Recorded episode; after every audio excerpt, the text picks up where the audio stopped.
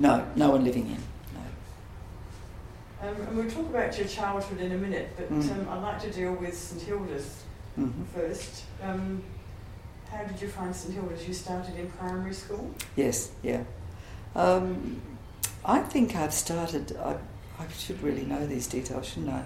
Um, I think I started probably when I was about um, in grade three, but I'm not absolutely sure.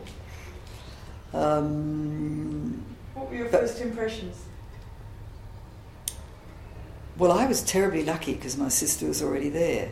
So I think um, that was a great help, having her there. And um, we had cousins there. Um, and I just remember loving it. I love school, and I'm always terribly sad. I ended up as a teacher, and I'm, ter- I'm terribly sad when I hear that the children didn't like school. Um, and I wasn't academic at all. I was very average in the middle of the road. Um, but there was so much to enjoy about school with friends and and then, as I said earlier, my sister and I were mad keen on tennis. Well, any any sport really. We still are, which is lots of. We get a lot of enjoyment out of sport, and um, there was always we were always rushing to school to play tennis in the morning or um, being late home because we'd been on the tennis court after or playing softball.